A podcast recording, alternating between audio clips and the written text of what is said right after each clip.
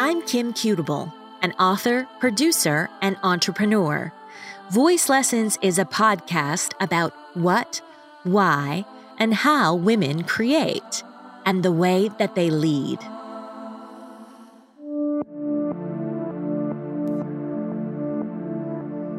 In the United States, you can buy a gun at a garage sale. In fact, the number of guns owned by Americans outnumbers people. That might not worry you. But did you know that the overall death rate for women in the United States from guns is 90% higher than in any other high income country? And 91% higher for our children aged newborn to 14. Shannon Watts is a volunteer using those numbers to lead an army of mothers and others and create seismic change. I talked to her about her book, Fight Like a Mother, and the business of building a movement. I'm Shannon Watts, and this is a lesson on doubling down. Tell me what your earliest memory of being creative is. I can remember being frustrated by wanting to be creative, wanting to draw, and wanting to be able to sing, and investing a huge amount of time in those things, never really excelling at it. It's funny because I have kids who have gifts that I wish that I had had. I have one daughter who's an amazing singer. I have a child who's an amazing artist. All things I wished that I could do, but I think because I was an only child, you know, I had to be creative in ways to entertain myself. I was an only child too. So I wonder if that if that sparks the leadership bug because you do have to entertain yourself and you have to round up people to play with. You have to do all those things and you have to be sort of an adult because you're outnumbered in your own home, right? So I, I, I know that my parents expected me to act more like them than to act more like a kid. So I want to talk about your book, Fight Like a Mother, and I want to talk about how your movement began. What was what was the moment that inspired it? I had been in corporate communications most of my career. So, gosh, I guess, you know, over 15 years. And then I took a five year break because I was blending my family and my husband's family. And I had kids at that point, really ranging in age from elementary to college together, the two of us did. And I thought, okay, I'll go back to work at the end of that five years. And what happened really at the tail end of those five years was the Sandy Hook school shooting tragedy. I was folding laundry in my home in Indiana in the suburbs, and there was breaking news that there was an active shooter in Newtown, Connecticut, a place I had never heard of. And, you know, like everyone, I was devastated, but I very quickly became angry that this was happening in my country. And so I, I decided I would get involved and start a Facebook page to talk to other women. And I don't know who I was talking to because I had 75 Facebook friends, but I decided I would talk to other women about how to get off the sidelines. And that conversation turned into the largest grassroots movement in the country. You ended your first full year with 80 local groups and 125,000 supporters. Right. And that right and as of 2018 you have 761 local groups and 6 million supporters, which is insane and amazing to me. How how did you deal with the growth of that? The mm-hmm. with I'm I mean that's such rapid crazy growth.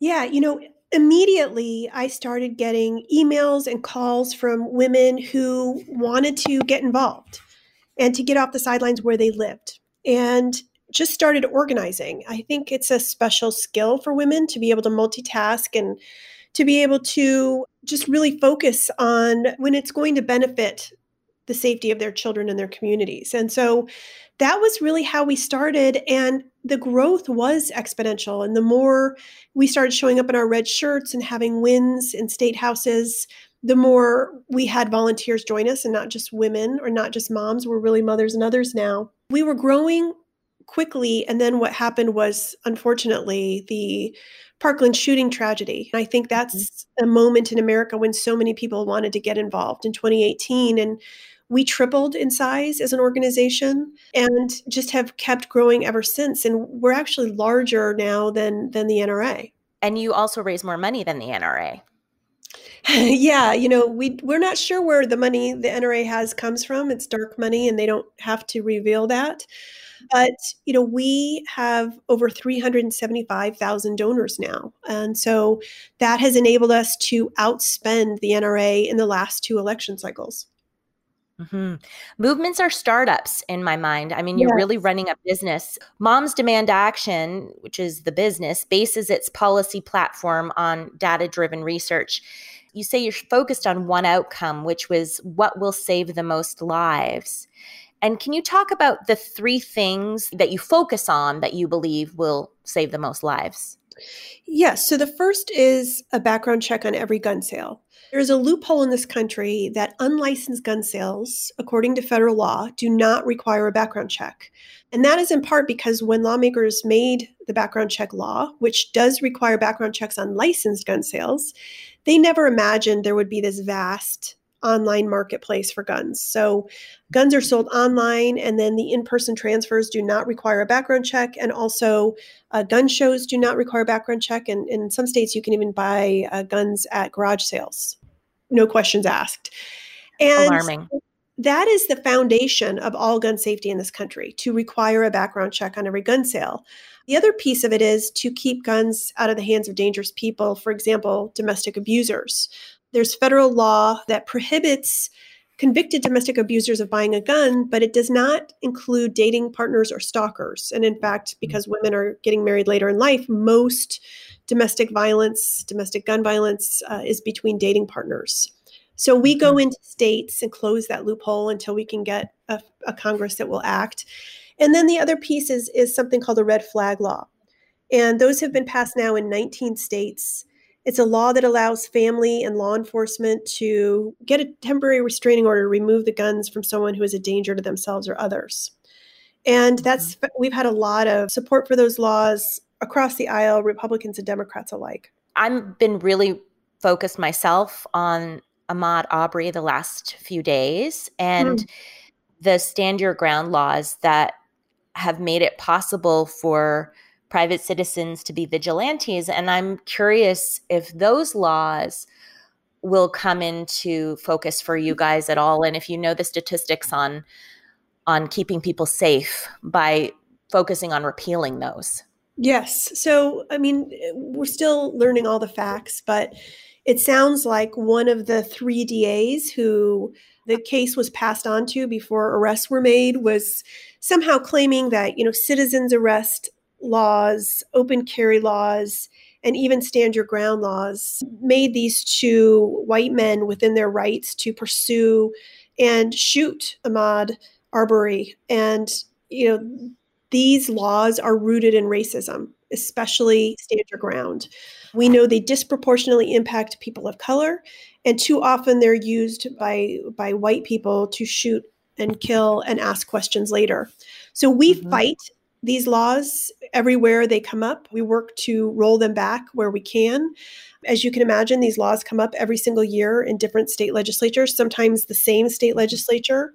So yes, that that is absolutely our goal. And we've had great success in stopping stand your ground. Last year in Arkansas, for example, we stopped it twice with a Republican supermajority. But, you know, bigger picture, too much gun violence in this country impacts people of color, particularly Black men and boys. And you mm-hmm. really cannot talk about gun violence without talking about the systemic racism that causes it. Yeah, I think there is an argument, you know, Black Lives Matter, that movement is huge and important and all of the sort of the pushback that's come up against it you know all lives matter but I, I feel like some people would argue that attention wasn't paid to gun violence until white women, and this is controversial, became involved in this movement. I believe all people should be involved in the movement, but do you deal with any criticism on that, or do you just sort of take it in stride and keep moving? Well, first of all, the criticism that that white women only got involved because they were scared that their kids weren't safe in their school is completely mm-hmm. fair, and it uh, certainly applies to me. I mean, you know, I was living in a bubble. I did not realize 100 Americans were shot and killed every day. And I was scared that my kids weren't safe in their school. And mm-hmm. I think it's incumbent on our organization to involve all white women, Republican and Democrat alike, to speak out and to get off the sidelines and to not just care about the school shootings and the mass shootings, which frankly are only about 1% of the gun violence in this country, but to care mm-hmm. about the the gun suicides and the gun homicides that happen in rural America and in city centers. And that's what we've done. We have been very committed to diversity, equality, and inclusion efforts internally as an organization and externally. And it is incumbent upon us to continue to learn and to listen and to hold up the work that others have done for decades. You know, Black women have been putting their literal bodies on street corners to stop bullets where they live, and, and really their work has been invisible for too long. And so it is on our organization to make sure that, that that's always a priority. Thank you for that.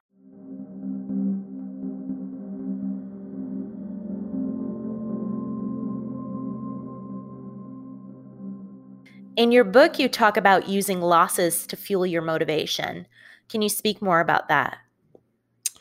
Yeah, you don't get involved in social activism in this country not expecting to lose, or if you do, you're going to be sorely disappointed. I always say, you know, this is a marathon, not a sprint.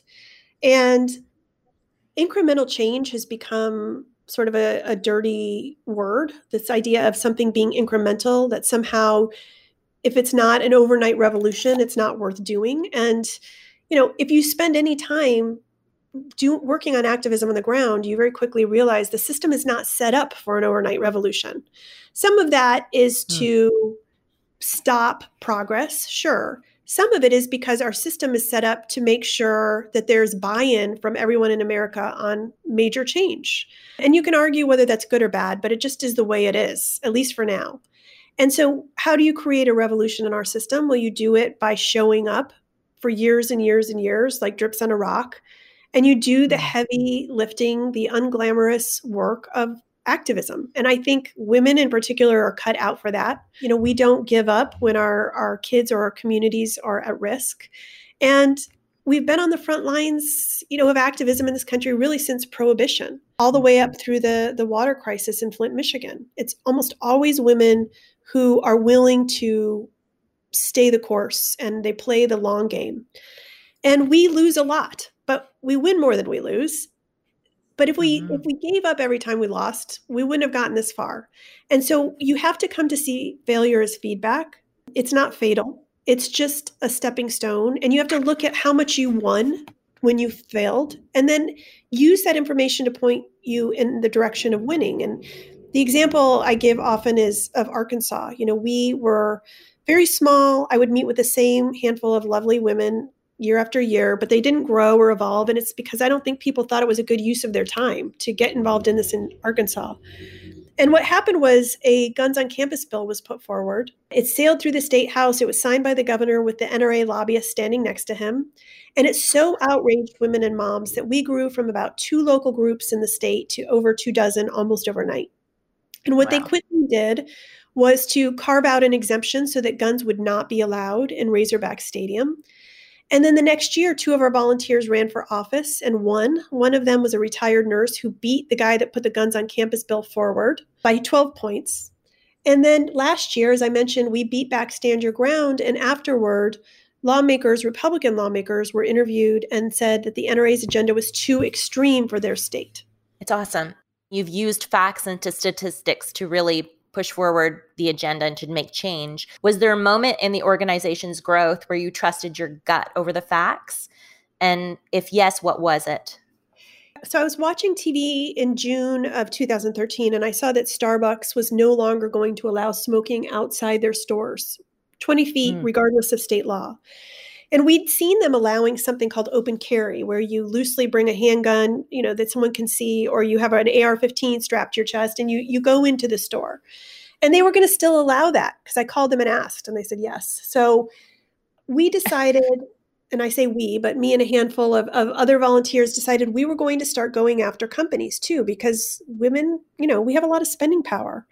We don't have a lot of mm-hmm. political power, but we have a lot of spending power. And we embarked on this campaign and i can remember people really saying like you're you're going off course. This isn't the focus. Why would you go after companies? It's not it's not going to impact gun violence. There's not they're not shootings happening in these stores. But to me it was about pulling the levers of power that were available to you and it was also about sending a cultural signal that that women and mothers would not stand this. And 3 months later after we put pressure on them, the CEO, Howard Schultz, came out and said guns were no longer welcome inside their stores. And I just felt like that was an important win that really put us on the map, especially given that we weren't necessarily going to win in Congress. At that time, Barack Obama was president, but he had a Republican Senate and House. And, and it was a way to, to keep winning. And, and so even though there were people who said, you know, this doesn't make sense, in my gut, I felt it did. You say that we don't have a lot of political power, but you say that motherhood is a political asset.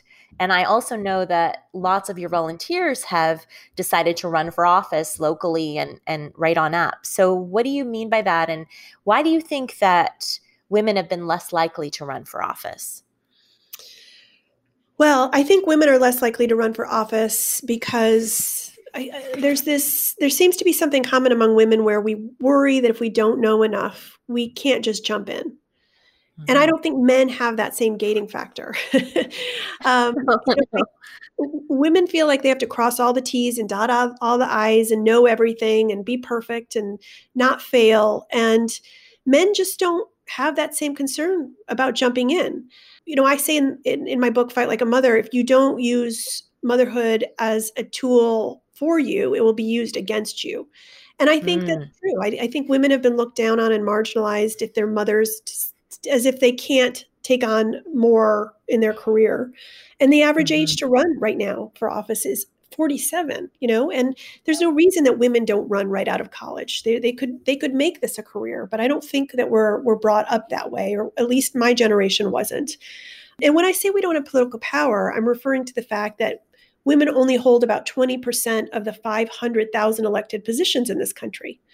Right. And you know, they say if you don't have a seat at the table, you're probably on the menu. I think a good example of that is the Violence Against Women Act. It's been sitting on Mitch McConnell's desk. It passed the House, uh, hasn't been voted on by the Senate. And that's because it contains a provision the NRA doesn't want, which would make dating partners and stalkers prohibited purchasers. I think that if if there were at least 50% of the senators were women, it would be a completely different story. I think what's so interesting is you're not even saying that you want to take guns away from people. You're not trying to prevent them from their precious Second Amendment. What you're trying to do is make it responsibly enacted. That's exactly right. This is just about restoring the responsibilities that go along with gun rights. We're not anti Second Amendment, we're not anti gun. Many of our volunteers are gun owners or their partners are gun owners. This is simply about replacing the responsibilities that the NRA has eroded for decades. And that means you can get a gun without a background check. That means domestic mm-hmm. abusers have easy access to guns. It means that, you know, people are stockpiling guns and creating arsenals and ammunition to take on the government because they have been erroneously convinced, you know, of conspiracy theories. Th- these things are these these are not healthy societal behaviors.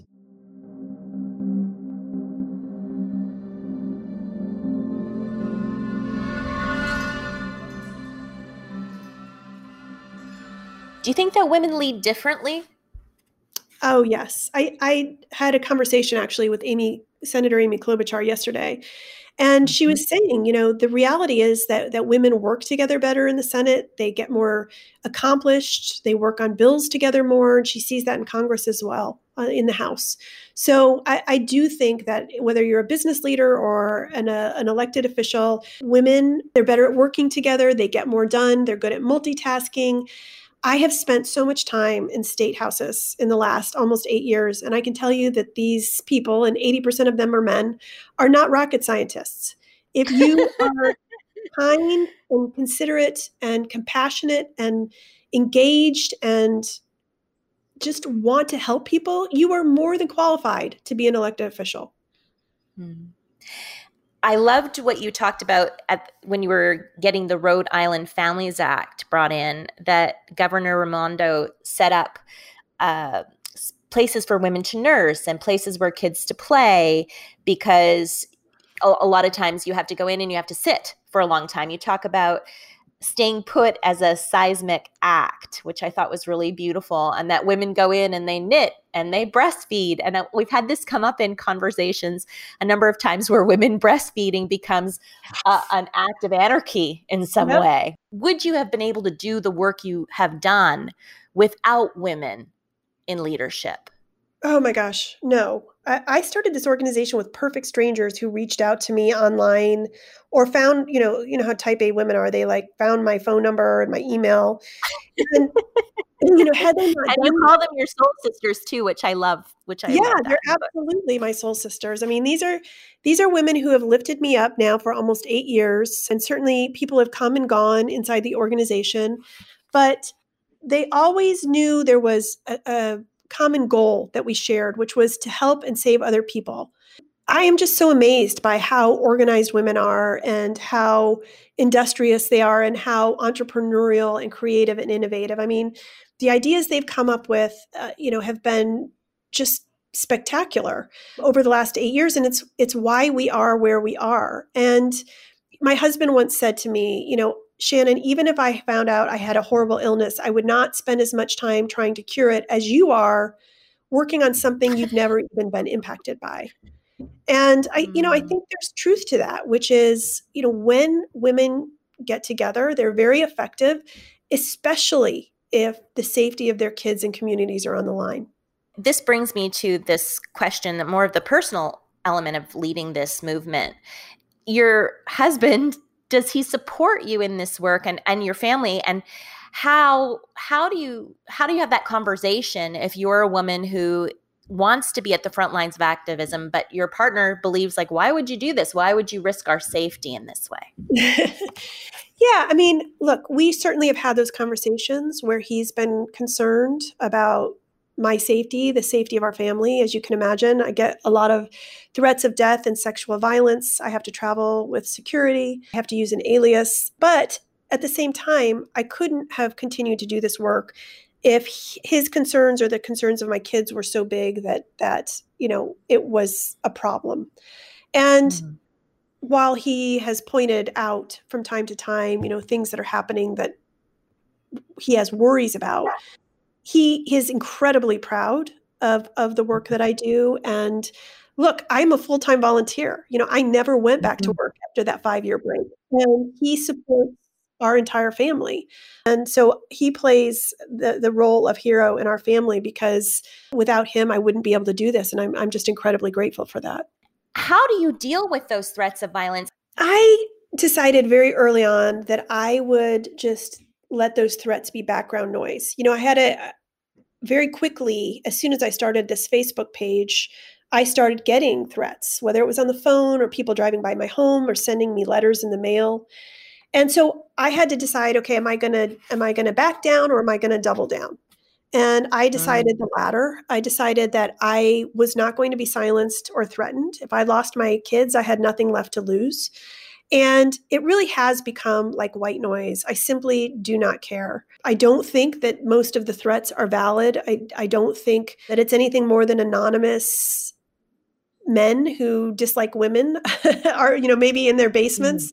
uh, communicating yeah. with me. And I just, I don't care. Now, it's not just me, right? We have people who are open carrying who show up at Moms Demand Action events across the country and certainly are trying to intimidate and silence other volunteers. So I'm very grateful for their courage as well. But you know, we just we simply cannot go back to standing on the sidelines and, and we're winning and we shouldn't. And I think that in any social issue, when the power of the other side begins to wane, you sometimes see this kind of backlash. And unfortunately, in our case, it's it's backlash by people who are armed. Do you have a spiritual practice that helps you through I do. I am Buddhist. I was I was raised by a very devout Catholic and came to Buddhism late in life. Uh, you know, when I was around forty, And, you know, my husband and I are both meditators. And that's, I would say, if you, if you ask me one thing I miss about the life I had before 2012, it's, you know, I, I spent a lot of time studying Buddhism and, and spirituality. And I look forward to the day I have a little more time to do that again. What would you say to the woman who has a big vision for change in the world, but is overwhelmed by the idea of what to do next? I think when you are passionate about something, and I'm still not quite sure why I'm passionate about this issue because I've never been impacted by it. And yet I live, eat, and breathe it every day from the moment I wake up till the moment I go to bed. And, and that has not waned in eight years, which I find really interesting. But if you are passionate about I, something, I would just say uh, you have been impacted though, because it's a, a society and a culture that puts fear into women, I think. You know, we think just yeah. because we haven't experienced something firsthand, uh, uh, but we have we yeah. are we are it's it's it's kind of a residue that lives among us this fear i can remember i lived in texas in the 90s i think it was very early 90s when the Luby's mass shooting happened i don't know if you remember that it was a restaurant in um, texas and i can just remember being so devastated and i think i cried all day. Now hmm. why that impacted me so much as a you know kid in my early 20s and and then again when columbine happened and when the gabby gifford shooting and i just remember paying such attention to those. And and for whatever reason it it impacted me in a way that i finally felt i had to get involved and and that passion has never for a moment waned i've never had second thoughts or i've never thought okay i've done what i came here to do i'm ready to like do something else but mm. but my point being if you're passionate about something you will be good at it and you will find a way to bring your time and your talents it, it, doesn't have to be starting a national organization right it can be right. there are many different ways to get involved in different things but if you do want to start an organization if it's in your neighborhood your community in your state in the country whatever i think the principles that i lay out in fight like a mother which all the proceeds go to gun violence prevention organizations and it just came out in paperback but I, mm. I think that's a good starting point. I really meant for it to be a manual to say, here's how I did this, and maybe how you could do it too. Yeah, I wish you could see my copy with all my sticky notes in it.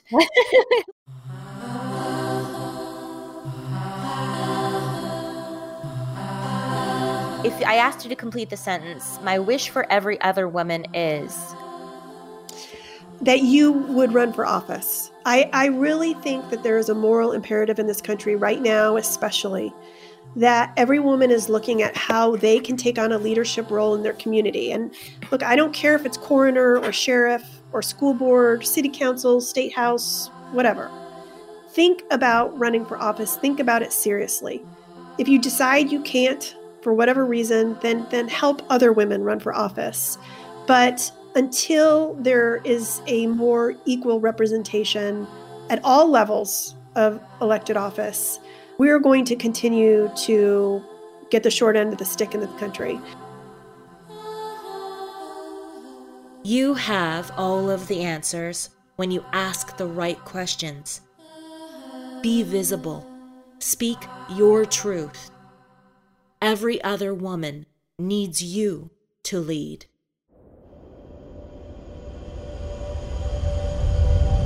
So, how visible are you? Take the quiz and find out. www.visibilityquiz.com. Who are you hiding from?